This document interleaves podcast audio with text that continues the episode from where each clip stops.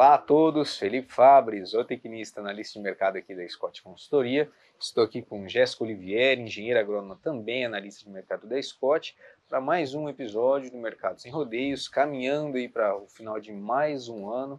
Antecipadamente já desejamos boas festas a todos os que estão nos acompanhando, que, que nos acompanharam ao longo desse exatamente, ano. Exatamente, que estejam todos com saúde principalmente, que seja uma virada de ano para muitos bons negócios em 2023.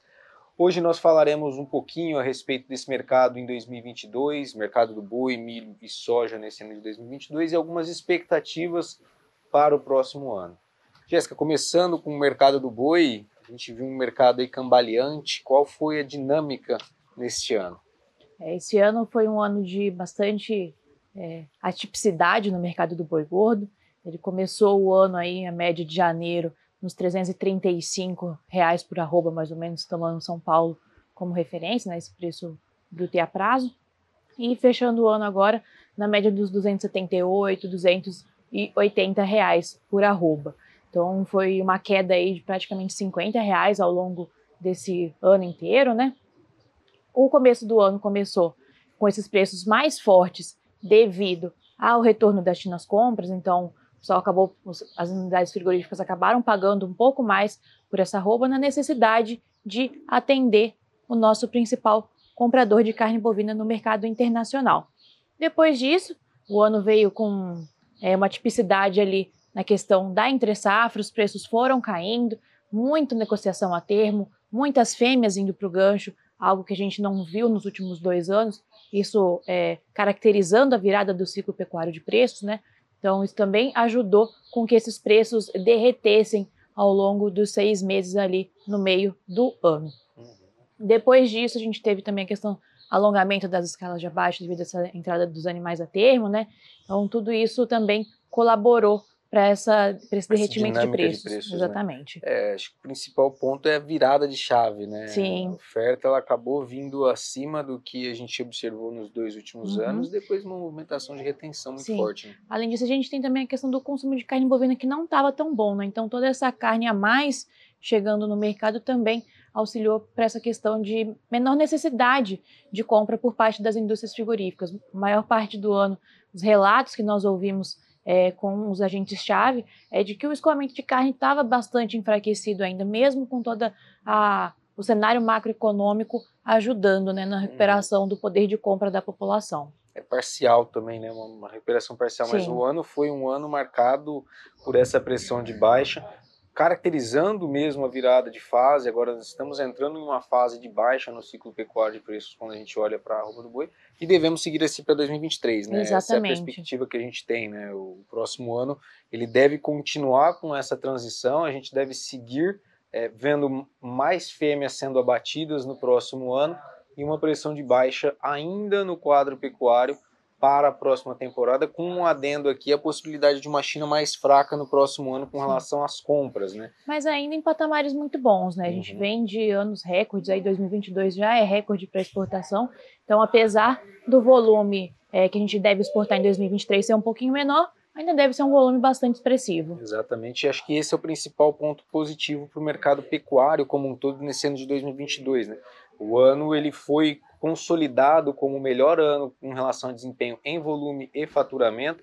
Até novembro, cerca de 1,8 milhão de toneladas foram exportadas, com a China tendo um peso de quase uhum. 60% aqui nesses embarques. Pouco mais de 60%. Pouco né? mais de 60%, né? E, uhum. e com relação a faturamento, 11,1 bilhão até novembro. Então a gente ainda tem o mês de dezembro para levar em consideração, vem com volumes é, relativamente bons para o mês de dezembro, Sim. mas com preços menores. Então, isso também acaba pesando bastante na hora da negociação da indústria frigorífica com a ponta vendedora aí na aquisição de gado gordo. É. Então, foi um outro contexto que acabou pesando Sim, no segundo semestre. Né? Exatamente. Né? Em junho, a gente teve o pico do preço pago por tonelada, ficou ao redor ali de quase 7 mil dólares por tonelada.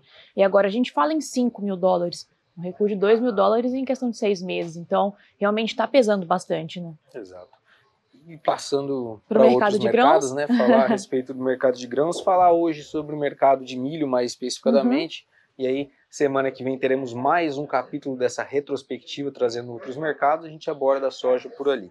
Falando sobre o mercado de milho, né, a gente viu um mercado entrando nesse primeiro trimestre com preços firmes já, uhum. muito em função de uma quebra de produção na safra passada. Então a safra passada foi marcada por uma quebra de produção na segunda safra, estoques finais brasileiros em patamares baixíssimos com relação às últimas cinco safras, 7,5, 7,8 milhões de toneladas de estoques de passagem, lembrando que esses estoques abastecem o mercado, mercado durante né? o primeiro semestre, né? É, e é uma quebra de produção na safra de verão, nessa temporada 21-22.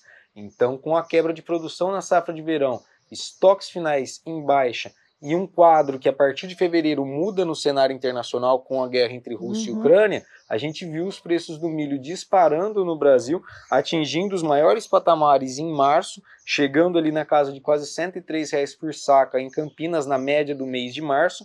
E é, passado toda a turbulência relacionada aos, aos primeiros pontos ah, sobre a guerra Rússia-Ucrânia, todo o aspecto de abastecimento no mercado internacional, toda aquela, aquela especulação, né? isso, aquela especulação no mercado futuro que acaba tendo um peso muito grande nos preços no físico, acabaram passando. A segunda safra passa a entrar no mercado a partir de meados de abril e março, em maio, e é, os preços perdem sustentação, caem, ficam ainda em patamares relativamente elevados quando a gente pega um comportamento histórico, mas Sim. chegam ao menor patamar no ano em julho negociando na casa de 84 reais por saca em Campinas. A partir de setembro, a gente tem uma retomada na firmeza das cotações por conta também do mercado internacional, mas aqui já puxando por um quadro de quebra de produção na safra 22-23 no hemisfério norte.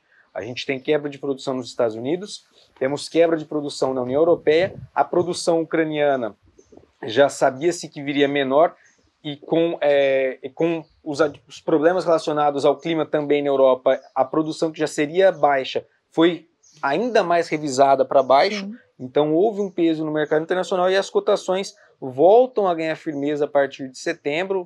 Não chegaram ao pico do ano, mas voltam a ganhar firmeza a partir de setembro com as exportações brasileiras. A exportação brasileira ganhando muita força a partir de setembro.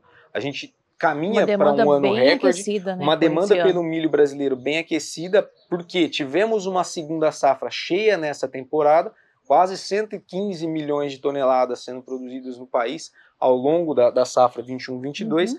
e o mercado internacional passa a demandar mais milho aqui do Brasil, ao ponto que os nossos estoques finais na temporada 21-22 deverão ser menores 20... do que na safra uhum. passada, na Sim. safra 2021.